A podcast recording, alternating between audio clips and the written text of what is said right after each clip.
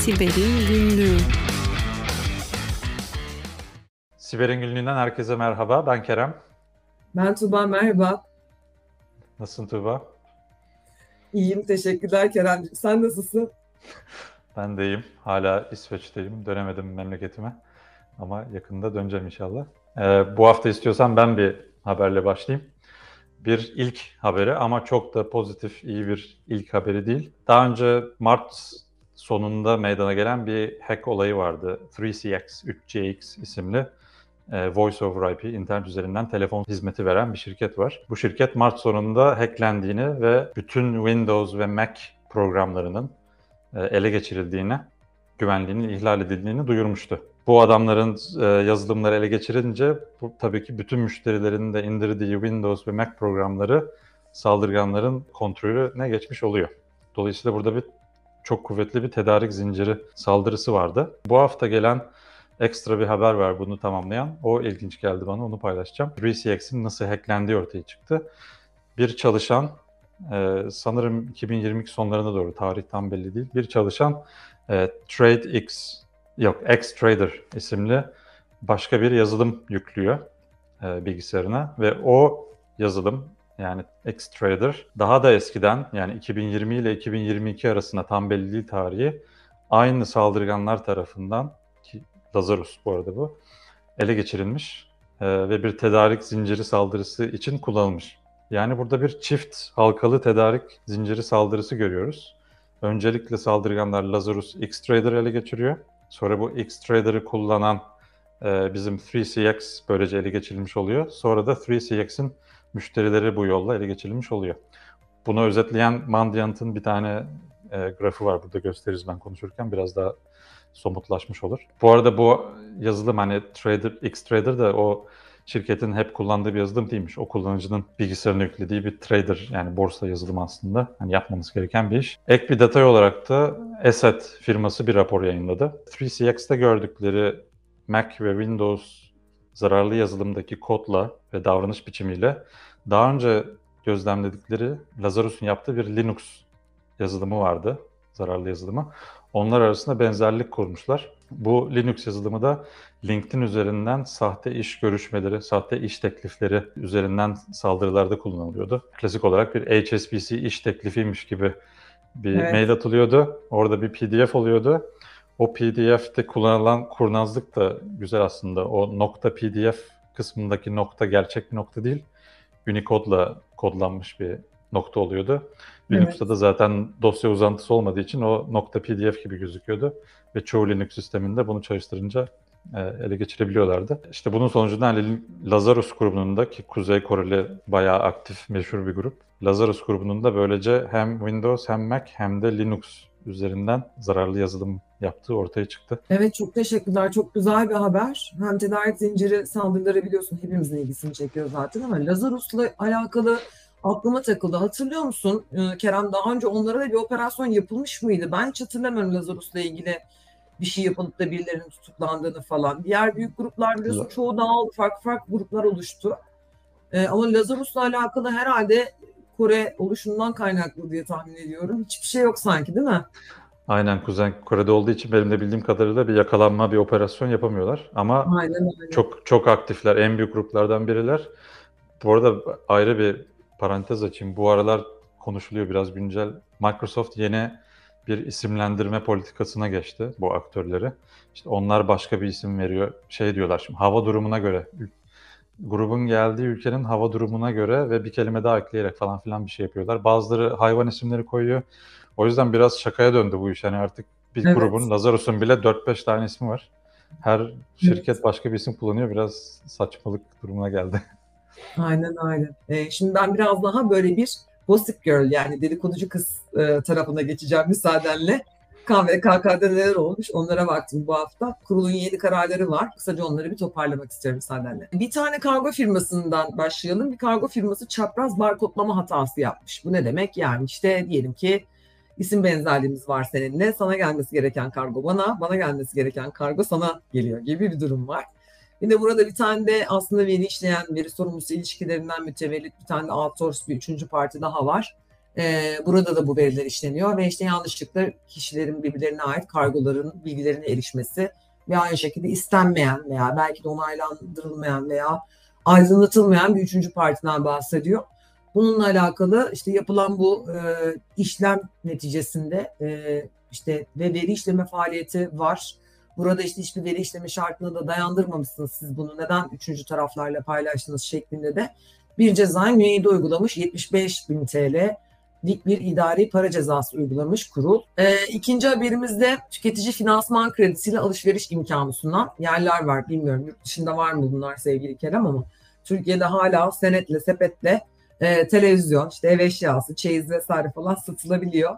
E, bunları da yapan aslında e, yani bu boyutlarda yapan e, fazla da şirket yok. Buradaki hikaye de şu, e, tüketici gidiyor finansman kredisiyle bir alışveriş yapıyor bir şirketten. E, ama ısrarla kendisinden e-devlet şifresi isteniyor. Hani bir insandan neden e-devlet şifresi istersin? Hani ben sana senetle iş yapacağım ya da kredi kullandıracağım e, noktasında hani Findex raporu, finans e, raporu falan istenebilir. Finansal durumlarını gösteren ama neden e, ısrarla e-devlet şifresi istenmiş? Hiç anlam veremedim. Zaten tüketici de burada anlam verememiş ve e, bir şekilde KVKK kuruluna sesini duyurmuş. E-Devlet şifrelerine erişim sağlandığı yönünde de güçlü bir kanaat oluşmuş e, kurulum burada. Bu konuyla e, ilgili olarak da 400 bin liralık bir idari para cezası uygulamışlar. Ayrıca söz konusu şirkete de derhal bu kişisel verileri silin, e, anonimleştirin, yok edin şeklinde bir talimatları olmuş. Yine bana ilginç gelen bir tane daha e, kurul kararı var. Avukatlık ortaklığı var bir tane. İşte bunların bir müvekkilleri var ve müvekkil alacaklı. E, karşı tarafta da borçlu bir abone var. Belki elektrik faturası, belki telefon faturası. Bununla alakalı olarak ayda bir kere olmak üzere beş defa aslında SMS gönderiyor hukuk bürosu e, söz konusu borçluya. E, borçlu da işte siz hangi yasal dayanağa istinaden benim cep telefonu bilgimi hani aldınız, topladınız ve bana nasıl e, bu şekilde ileti gönderirsiniz şeklinde e, şikayetlerde bulunuyor. Daha sonra da kurula şikayet ediyor. E, fakat kurul burada aslında e, haklı buluyor hukuk bürosunu. Çünkü neticede onun da hani kendi müvekkiliyle e, arasında olan bir e, veri paylaşımı durumu söz konusu. Sadece burada değinilen hususlardan bir tanesinin önemli olduğunu düşünüyorum. Kişi buradaki şikayetlerini e, avukatlara iletmek için işte bu söz konusu hukuk bürosuna iletmek için e, aradığında bir çağrı merkezi çıkıyor karşısına. Çağrı merkezinin e, girişindeki anonslarda da yeterli bir aydınlatma yok. Onu bile şikayet etmiş. Allah e, tüketici, e, bilinçli tüketiciyle karşılaştırsın herkesi diyorum. Keşke orada e, yürüttüğü kişisel verilerle alakalı olan bilinci e, bilgi güvenliğini ilgilendiren, siber güvenliğini ilgilendiren e, konularda da yürütse herkes diyorum. Son olarak bir tane de çerezlerle alakalı bir karar var. Bu çok güzel bir karar. Aslında üzerinden biraz zaman da geçmiş ama e, anlatmasam olmazdı açıkçası. Bir 3-4 ay öncesine e, ilişkin bir karar aslında bu. E, web sitesinde biliyorsunuz hepimiz şu anda cookie law an, anlamında bizim USA gibi ayrı bir Amerika'da uygulandığı gibi ayrı bir e, düzenlememiz yok. Ama ne yapıyoruz? KVKK'nın yayınladığı rehberlere bakıyoruz. Teknik tedbirler, işte çerezle alakalı yorumlar e, buralardaki rehberlerde bulunuyor. Buraya bakıyoruz. Aydınlatmaları nasıl yapacağız? Çerezlerle ilgili onay alalım mı, almayalım mı şeklinde. Kurulun da aslında burada söylediği şey belli. Eğer zorunlu bir çerezi yazmak zorundaysanız kullanıcıyı aydınlatın. Ben böyle bir zorunlu e, ve kaç, kaçınılabilir bir tarafı olmayan bir çerez yazıyorum şeklinde. Ama bunun dışında pazarlama amacıyla, istatistik amacıyla ya da işte sitenin fonksiyonunu arttırabilmek, fonksiyoneliteyi sağlayabilmek gibi amaçlarla bir çerez yazıyorsanız Burada kişiyi aydınlatın ve işte mümkünse de hani rızasını alın. E, kişi rıza veriyorsa bu çerezleri yazın, vermiyorsa da yazmayın şeklinde bir yönlendirmesi var artık kurulun. Pek çok web sitesi de buna uyum sağlamış vaziyette. Burada da bu söz konusu yükümlülüğe uymayan bir site var. E, bir e-ticaret sitesi bu. E, kurumada bununla ilgili bir şikayet intikal ediyor ve yaptıkları incelemelerde burada çerez uygulamasının da e, beklentileri karşılayamadığı için, mevzuat karşılayamadığı için 300 bin liralık bir para cezası e, uygulanmasına karar veriyor. Ayrıca aydınlatma yükümlülüğünü işte düzgün bir şekilde yerine getirmesiyle alakalı yine aynı şekilde şirkete bir talimat veriyor. E, çok kabaca 3 dakikada 4 tane kararı özetlemeye çalıştım. E, benim de bu haftalık haberim bu kadardı. Valla çok değişik, güzel haberler. Ben de çok böyle son zamanlardaki kararlara göz atma fırsatım da olmamıştı. O yüzden teşekkür ederim. Dikkatimi çeken hani bu çerez konusunda mesela GDPR'da e, essential cookies dedin. Senin zorunlu cookie'lere tamam işte haber vermen gerekiyor bu kadar. Ama onun dışındaki cookie'lerde opt-in, opt-out mekanizması vardır yani. Ya varsayılan olarak kabul ediyor mu yoksa etmiyor mu? GDPR'a göre böyle ekstra e, cookie'lerin, çerezlerin opt-in olması lazım. Yani varsayılan olarak kapalı olması lazım. Kullanıcı gidip kendi seçip onaylaması lazım ve onun mutlaka bir mesajla e, karşı, kullanıcının karşısına çıkması lazım diyebiliyorum. E, diğer dikkatimi çeken nokta da geçen de bir cezadan bahsetmiştik ve miktar aşırı azdı. Hani yabancı şirkete 50 bin lira mıydı neydi öyle bir şey gelmişti. Burada da hani ilk cezada 75 bin lira civarı bir e, ufak bir miktar vardı. Sonra hepsi böyle mi olacak derken işte 300 binden bahsettin sanırım. Yani bunun şey biliyor musun hani en fazla ceza kaç verildi ve yani nedir bunun 1 hani milyon 600 bin lira. Kerem. E, çok dikkatli izleyenler, dinleyenler var. Benden daha sıkı takip edenler vardır. Gözünden kaçtıysa bilmiyorum ama benim gördüğüm en yüksek meblağ 1 milyon 600 bin liraydı. Yani tek bir kusurla alakalı olarak hani şu şu şu güvenliği uygulamadı diyelim ki işte güvenliği uygulamadı, teknik tedbirleri almadı buradan 1 milyon lira. İşte misal geç bildirdi veya işte aydınlatma yapmadı düzgün bir şekilde ya da işte e, talimata uymadı gibi bir konudan da mesela 600 bin lira böyle hani eklenerek gidiyor. Aslında istese her bir kusur e, açısından ayrı bir ceza e, yükleyebilir. Ama ne kadar yüklerse yüklesin hani ciroya göre ya da karlılığa göre verilmediği için cezalar çok çıtır çerez parası kalıyor bunlar biliyorsun.